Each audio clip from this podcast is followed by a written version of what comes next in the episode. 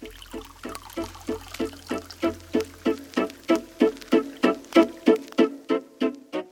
น้ำเป็นส่วนสำคัญในร่างกายของมนุษย์นะครับแล้วก็น้ำเนี่ยอยู่ในชีวิตประจำวันของเราแทบจะตลอดเลยนะหลายคนก็น่าจะพอรู้กันดีอยู่แล้วว่าการดื่มน้ำในปริมาณที่เหมาะสมเป็นการดูแล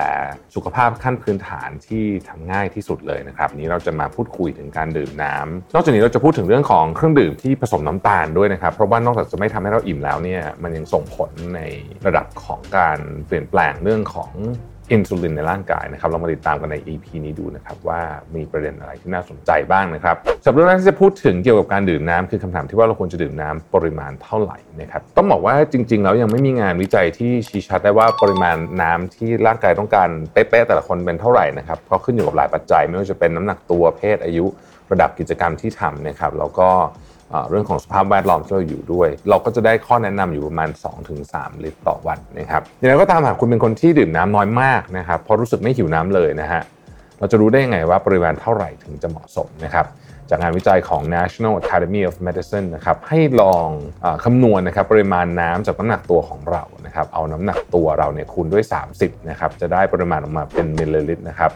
เช่น สมมติว่าเราหนัก 70นะครับคูณ 30 ก็คือ 2,100มิลลิลิตรนะครับนั่นก็คือน้ำจำนวน 2.1 ลิตรนั่นเองนะครับข้อที่2ครับรู้หรือไม่ว่าน้ำมีส่วนช่วยลดน้ำหนักครับมีงานศึกษาชิ้นหนึ่งพบว่าการดื่มน้ำ 500มิลลิลิตรสามารถเพิ่มอัตราการเผาผลาญได้ถึง 30%นะครับในผู้ชายและผู้หญิง ซึ่งก็แน่นอนมาช่วยเพิ่มจำนวนแคลอรี่ที่เผาผลาญในแต่ละวันได้ด้วยนะครับมีงานศึกษาในปี 2013 ใน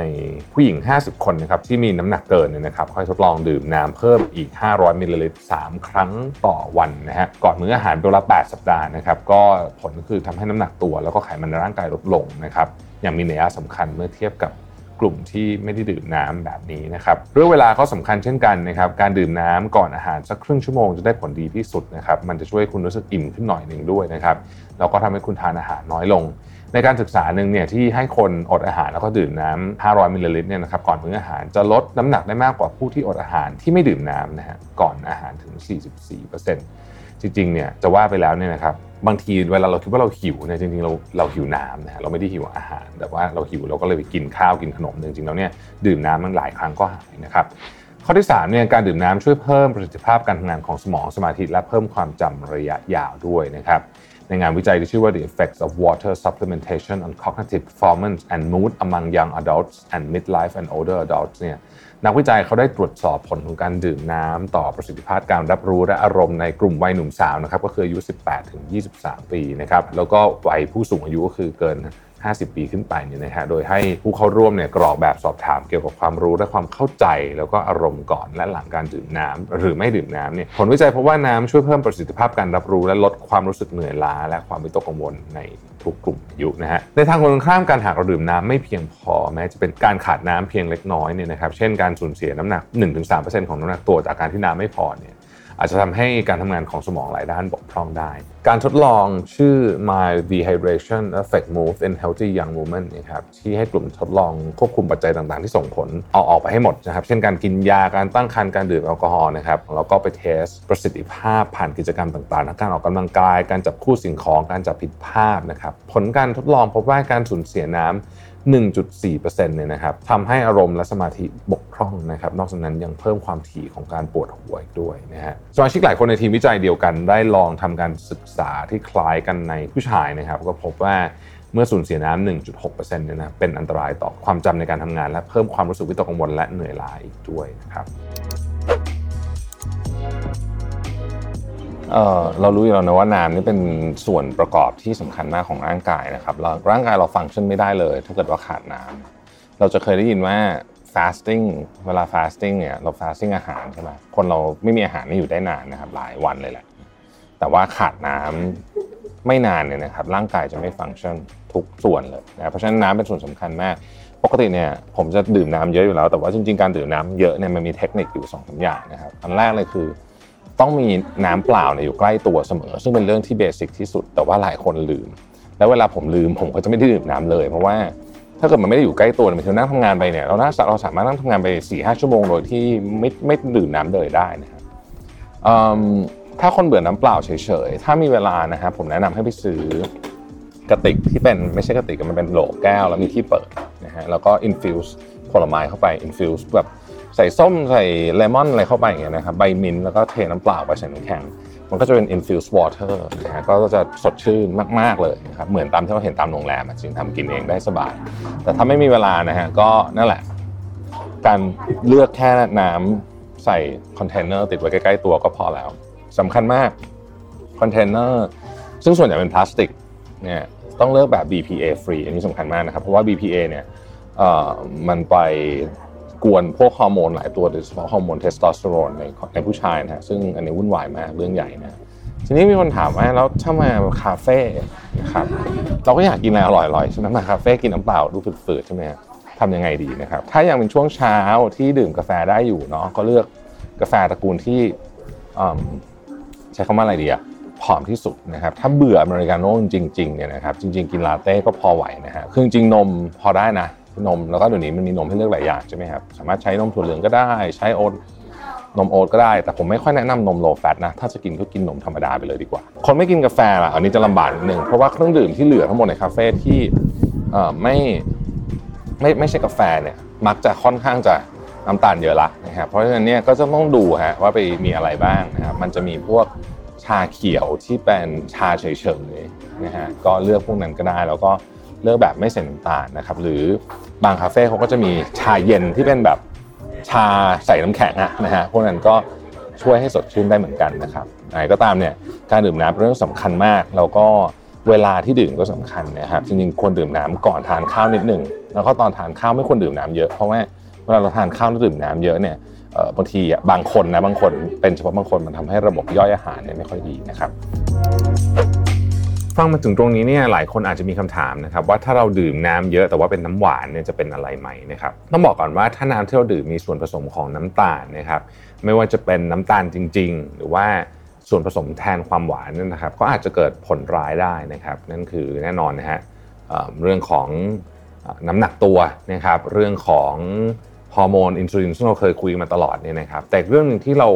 จะลืมไม่ได้เลยคือเรื่องของสมาธิทักษะการเรียนรู้ แล้วก็ความสามารถในการจำด้วยนะครับ ผมพามาดูงานวิจัยชิ้นหนึ่งนะครับเป็นงานวิจัยที่เขาทำที่ UCLA นะครับที่จะบอกเราว่าน้ำตาลเนี่ยส่งผลต่อเราอย่างไรบ้างนะครับงานวิจัยนี้ ได้ลองทำเกี่ยวกับการหนีออกจากเขาวงกฏของหนู โดยเป็นการทดลองใช้เวลา 6 สัปดาห์นะครับแบ่งหนูเป็น 3 กลุ่มนะฮะกลุ่มแรกนะคือกลุ่มที่ได้รับฟรุกโตสนะครับก็คือน้ำตาลในปริมาณเทียบเท่ากับคนที่ดื่มน้ำอัดลมประมาณ 1 ลิตรต่อวัน กลุ่มที่2เนี่ยได้รับฟรุกโตสปริมาณเท่ากันนะครับแต่ยังให้อาหารที่มีกรดโอเมก้า3และ DHA นะครับที่เราพบได้ในประเภทปลาแซลมอนเป็นต้นนะครับกลุ่มที่3เนี่ยไม่ได้รับทั้งฟรุกโตสแล้วก็ DHA เลยนะฮะเมื่อทดลองให้หนูเข้าไปในเขาวงกตนะครับที่พวกมันเคยจำทางได้มาก่อนปรากฏว่าหนูกลุ่มแรกเนี่ยนะครับจะเดินในเขาวงกตด้วยความเร็วประมาณครึ่งหนึ่งของหนูกลุ่มที่ 3 ที่ไม่มีฟรุกโตสอยู่ในอาหารเลย ในขณะที่หนูกลุ่มที่ได้รับฟรุกโตสแต่ยังได้รับ DHA เนี่ยจะหนีออกจากเขาวงกตได้ในเวลาที่ไล่เลี่ยกับหนูที่ยังไม่ได้รับฟรุกโตสเลยนะครับแม้ว่าผลการทดลองนี้อาจจะบ่งชี้ได้ว่า DHA อาจช่วยลดผลกระทบของฟรุกโตสลงได้ แต่ยังไงฟรุกโตสหรือน้ำตาลเนี่ยก็มีผลกระทบที่ควรระวังอยู่ดีนะฮะ เพราะจากผลการทดลองเนี่ยนะครับนอกจากทักษะการเดินในเขาวงกฏที่ช้าลงแล้วเนี่ยหนูที่กินอาหารที่มีฟรุกโตสเพียงอย่างเดียว ยังมีระดับน้ำตาลในเลือดไตรกลีเซอไรด์แล้วก็อินซูลินสูงขึ้น ซึ่งอันนี้แน่นอนอยู่แล้วนะครับเพราะว่ามันตามมากับน้ำตาลเลย ซึ่งอาการเหล่านี้เนี่ยเชื่อมโยงกับโรคอ้วนเบาหวานแล้วก็โรคอื่น ๆ ที่อาจจะเกิดขึ้นในมนุษย์ได้ด้วยนะครับสิ่งที่น่าตกใจที่สุดเนี่ยนะครับไม่น่าจะเป็นเรื่องของอินซูลินแต่เป็นเรื่องของยีนครับยีนในสมองของหนูเนี่ยได้รับผลกระทบจากการกินฟรุกโตสด้วย ซึ่งยีนที่เปลี่ยนแปลงเนี่ยสามารถทำให้เกิดผลต่อยีนอื่นนะฮะซึ่งอาจจะกล่าวได้ว่ามันมีความคล้ายคลึงกับยีนในมนุษย์ที่ส่งผลต่อระบบเมตาบอลิซึมการสื่อสารระหว่างเซลล์และการอักเสบนะครับแล้วปริมาณน้ำตาลเท่าไหร่ถึงพอดีกับร่างกายของเรานะครับองค์การอนามัยโลกเนี่ยได้แนะนำว่าปริมาณน้ำตาลที่เหมาะสมนะครับสำหรับ ผู้ใหญ่นะครับที่ต้องการปริมาณสารอาหารประมาณ 2,000 กิโลแคลอรี่ต่อวันเนี่ยนะฮะน้ำตาลที่เหมาะสมคือ 24 กรัมนะฮะแต่จากงานวิจัยของ International Journal of Behavioral Nutrition and Physical Activity ในปี 2017เนี่ยนะครับพบว่าคนไทยบริโภคน้ำตาลอยู่ที่ 67 กรัมนะฮะ ซึ่งเยอะมากนะครับนับเป็น 13.4%ของแคลอรี่ที่บริโภคต่อวันนะครับนอกจากนั้นในปี 2018 ผลสรุปของ Euro Monitors International นะฮะบอกว่าไทยเนี่ยเป็นประเทศที่บริโภคน้ำตาลเฉลี่ยต่อหัวเนี่ยนะครับติดอันดับ 6 ของโลกเลยทีเดียวนะครับจากข้อมูลแล้วก็งานวิจัยที่เรายกมาคุยกันในวันนี้เนี่ยเราก็เลยอยากจะมาชวนคุยกันว่าตอนนี้ เครื่องดื่มที่เราดื่มต่างๆเนี่ยนะครับที่เป็นของหวานๆเครื่องดื่มต่างๆ ที่เราชอบกันเนี่ยเรารู้ไหมครับว่ามีน้ำตาลอยู่มากน้อยแค่ไหน ซึ่งสิ่งที่ทำให้เรารู้ปริมาณน้ำตาลได้ก็คือฉลากโภชนาการนะครับดังนั้นทุกคนควรจะต้องอ่านฉลากทุกทุกอันนะฮะที่มีให้อ่านได้นะครับเวลาเราดูบนฉลากเนี่ยนะครับแน่นอนครับต้องดูหนึ่งแล้วคือ serving size ขวดบางขวดเนี่ยมี2 store serving นะฮะหขวดที่ดูเหมือนว่าเรากินทีเดียวเนี่ยแต่บางทีมันแบ่งออกเป็น2 serving เพราะฉะนั้นปริมาณน้ำตาลที่เขาบอกเนี่ย มันจะบอกต่อ1 serving นะครับก็ถ้าสมมติว่าขวดไหนเป็น 2 serving ก็ต้องเอาปริมาณน้ำตาลคูณ 2 เป็นต้นนะฮะคือจะเป็นน้ำตาลในขวดนั้นนะครับแล้วก็ตัวแคลอรี่ก็จะบอกนะฮะว่า คุณจะได้รับพลังงานเท่าไหร่จากเครื่องดื่ม แล้วก็ macro nutrition นะครับเป็นรายละเอียดของสารอาหารหลักนะครับ อันนี้ควรจะสังเกตพวกไอ้ที่มันส่งผลเสียต่อสุขภาพนะครับ เช่นไขมันอิ่มตัวโซเดียมอะไรอย่างเงี้ยนะฮะ แล้วก็น้ำตาลที่ถูกเพิ่มเข้าไปเพื่อเพิ่มรสหวาน เช่นพวกซูโครสเด็กสโตรสนะครับน้ำเชื่อมน้ำผึ้งนะฮะ แล้วก็น้ำตาลจาก น้ำผักผลไม้เข้มข้นนะครับมันจะมีกลุ่มที่เป็นวิตามินนะครับวิตามินแอนด์มินเนอรัลมีเฉพาะในเครื่องดื่มบางตัวนะครับซึ่งข้อมูลบนฉลากสามารถช่วยเราเลือกอาหารและควบคุมเครื่องดื่มและอาหารเนี่ยให้เหมาะสมกับโกในการบริโภคของเราในแต่ละวันได้ง่ายขึ้นอีกด้วยครับครับเดี๋ยวมาลองตวงน้ำตาลดูให้เห็นกันจัดๆเลยว่า แต่ละเครื่องดื่มเนี่ยมีน้ำตาลเท่าไหร่นะครับ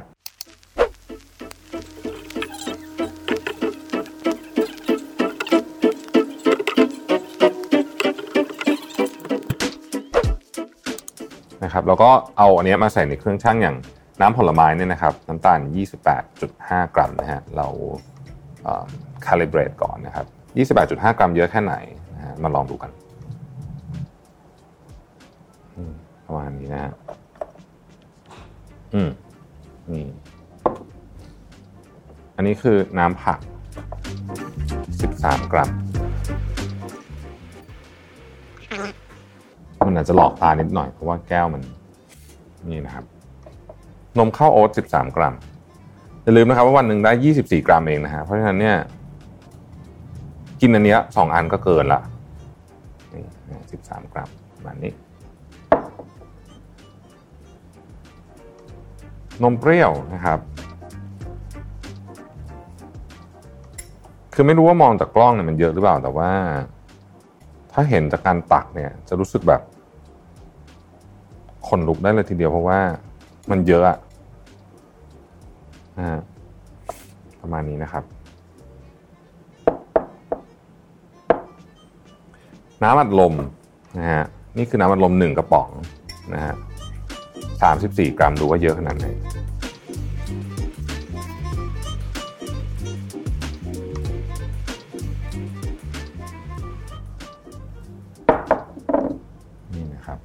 แล้วก็ สองอันนี้เป็นเครื่องดื่มที่ไม่ผสมน้ำตาล ซึ่งเอามาให้ดูด้วยแต่ว่าไม่ได้หมายความว่าไม่อันตรายนะ เพราะว่าเราเคยพูดถึงเรื่องสารแทนความหวานกันไปก่อนหน้านี้แล้วว่า จริง ๆ แล้วเนี่ยก็ไม่ใช่ว่าดื่มได้แบบแล้วก็ไม่เป็นไรนะครับเพราะว่าสารแทนความหวานบางตัวเนี่ยก็กระตุ้นอินซูลินเหมือนกับน้ำตาลเลยนะครับ และนี่คือน้ำตาลในเครื่องดื่มที่เราเลือกมาพิจารณานะครับ แต่ต้องไม่ลืมนะครับว่าน้ำตาลที่เหมาะสมในการบริโภคเนี่ยอยู่ที่ประมาณ 24 กรัมต่อวันเท่านั้นเอง แต่ว่าอาหารและผลไม้ที่เรากินก็มีน้ำตาลอยู่แล้วนะครับ ต่อให้ไม่เติมน้ำตาลเลยเนี่ยผลไม้ก็มีน้ำตาลอยู่ในตัวอยู่แล้ว ดังนั้นการดื่มน้ำที่ผสมน้ำตาลเข้าไปอีกเนี่ยก็มีแนวโน้มครับที่เราจะได้รับน้ำตาลเกินปริมาณที่ร่างกายควรจะได้รับนะครับ ใครเป็นคนติดหวานมากๆ แล้วอยากเลิกกินน้ำตาลเนี่ยแนะนำว่าค่อยๆ ลด ปริมาณลงทีละนิดนะครับอย่างถ้าดื่มกาแฟใส่น้ำตาล2ช้อนชาเนี่ยอาจจะใส่สัก 1 ช้อนนะครับค่อยๆลดลงเรื่อยๆจนในที่สุดเนี่ยเดี๋ยวร่างกายมันจะชินนะครับแล้วก็ถ้าดื่มน้ำหวานก็อย่าลืมอ่านฉลากโภชนาการก่อนนะครับเลือกไอ้ที่มันน้ำตาลน้อยสักหน่อยหนึ่งนะครับแล้วก็ค่อยๆ ลดปริมาณลงนะครับจริงๆร่างกายเนี่ยใช้เวลาไม่นานครับในการปรับตัวนะครับเห็นได้ชัดนะครับว่าการดื่มน้ำให้เพียงพอต่อร่างกายของเรามีความสำคัญนะครับกับทุกส่วนของร่างกายจริง ๆ ไม่เพียง แต่จะช่วยคุณรักษาสุขภาพที่ดีได้ในปัจจุบันเท่านั้น แต่ยังช่วยปรับปรุงสุขภาพของคุณในระยะยาวทั้งกายและใจแล้วก็สมองด้วยนะครับน้ำที่ดีที่สุดคือน้ำเปล่านี่นะครับ เพราะว่าน้ำหวานต่างๆ แม้ว่าบางทีจะอร่อยดื่มง่ายนะครับแล้วก็รู้สึกว่าดื่มแล้วสดชื่นเนี่ยแต่น้ำตาลมันเยอะจริงๆครับอย่างที่บอกนะฮะปกติเนี่ยเราก็มีน้ำตาลในของอย่างอื่นอยู่แล้วนะฮะโคต้าน้ำตาล 24 กรัมต่อวันของเราเนี่ย ต่อให้ไม่ดื่มเครื่องดื่มผสมน้ำตาลเลยบางทีก็จะเกินอยู่แล้วถ้าเกิดว่าใครกินอาหารที่มันมีน้ำตาลอยู่เยอะเนี่ยนะครับเพราะฉะนั้นเลี่ยงได้เลี่ยงดีกว่านะครับลองปรับพฤติกรรมดูนะครับเพราะว่าทุกอย่างมันขึ้นอยู่กับพฤติกรรมของเราต้องค่อย ๆทำดูนะครับแล้วก็สมองใช้เวลาประมาณ 3 วันนะครับในการที่จะคล้ายๆกับว่าค่อยๆคลายความยึดติดกับรสหวานนะใช้คำนี้แล้วกันนะฮะประมาณสัก 3 วันเนี่ยเราก็จะเริ่มรู้สึกดีขึ้นในช่วง 3 วันนั้นเราอาจจะรู้สึก กระสับกระส่ายกระวนกระวายนิดหน่อยนะฮะคล้ายๆ เวลาคนที่ดื่มกาแฟต่อแล้วไม่ดื่มกาแฟเนี่ยนะฮะก็จะมีอาการนั้นน้ำตาลก็เอฟเฟกแนวนั้นเหมือนกันนะครับผมเป็นกำลังใจให้ทุกคนนะครับที่อยากหันมาใส่ใจสุขภาพนะครับแล้วพบกันใหม่ใน New You episode หน้านะครับสำหรับวันนี้ลาไปก่อนนะครับ ขอบคุณนะสวัสดีครับ